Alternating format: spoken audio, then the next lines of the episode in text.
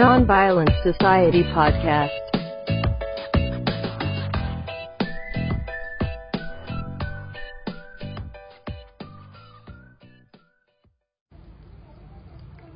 สวัสดีค่ะ พบกันอีกครั้งในช่อง Non-Violent Society ดิฉัน นางสาวอัญชิสาอยู่ประภัย ในวันนี้เราจะมาพูดกันในเรื่อง สถิติการใช้ความรุนแรงกันนะคะ โดยจะแบ่งออกเป็นสถิติความรุนแรงในครอบครัว และสถิติความรุนแรงในการทำลายร่างกายที่ก่อให้เกิดการเสียชีวิตค่ะ โดยผลรายงานเมื่อปี 2561 สถิติการใช้ความรุนแรงจากข่าวพบว่า ความรุนแรงในครอบครัวสูงถึง 623 ข่าว ซึ่งสูงกว่าปี 2569ถึงร้อยละ35.4 ในจำนวนนี้มีปัจจัยกระตุ้นจากเครื่องดื่มแอลกอฮอล์ถึง 108 ข่าว หรือร้อยละ17.3 โดยสถิติในช่วงเดือนมกราคม ถึงเดือนมีนาคม 2561 พบว่า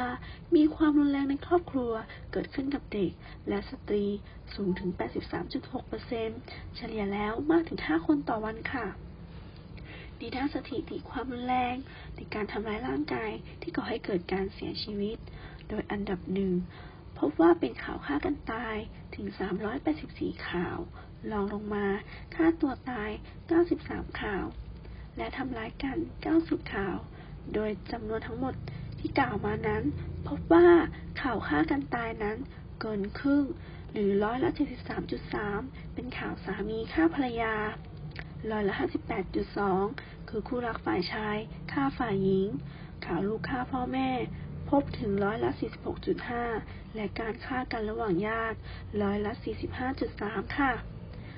ซึ่งสิ่งที่น่ากังวลที่สุด นั่นก็คือมีผู้เสียชีวิตถึง 443 คน ซึ่งสูงขึ้นถึง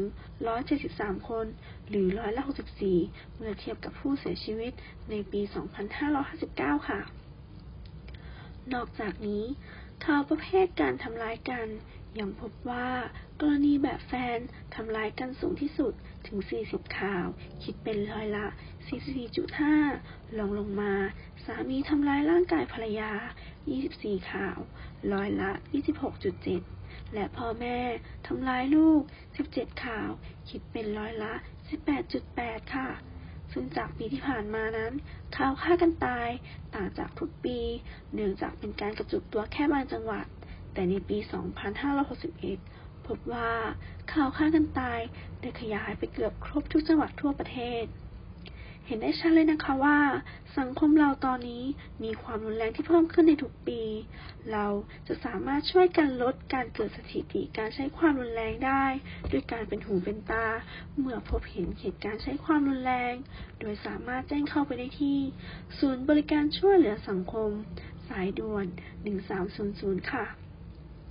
สุดท้ายนี้ขอขอบคุณข้อมูลจาก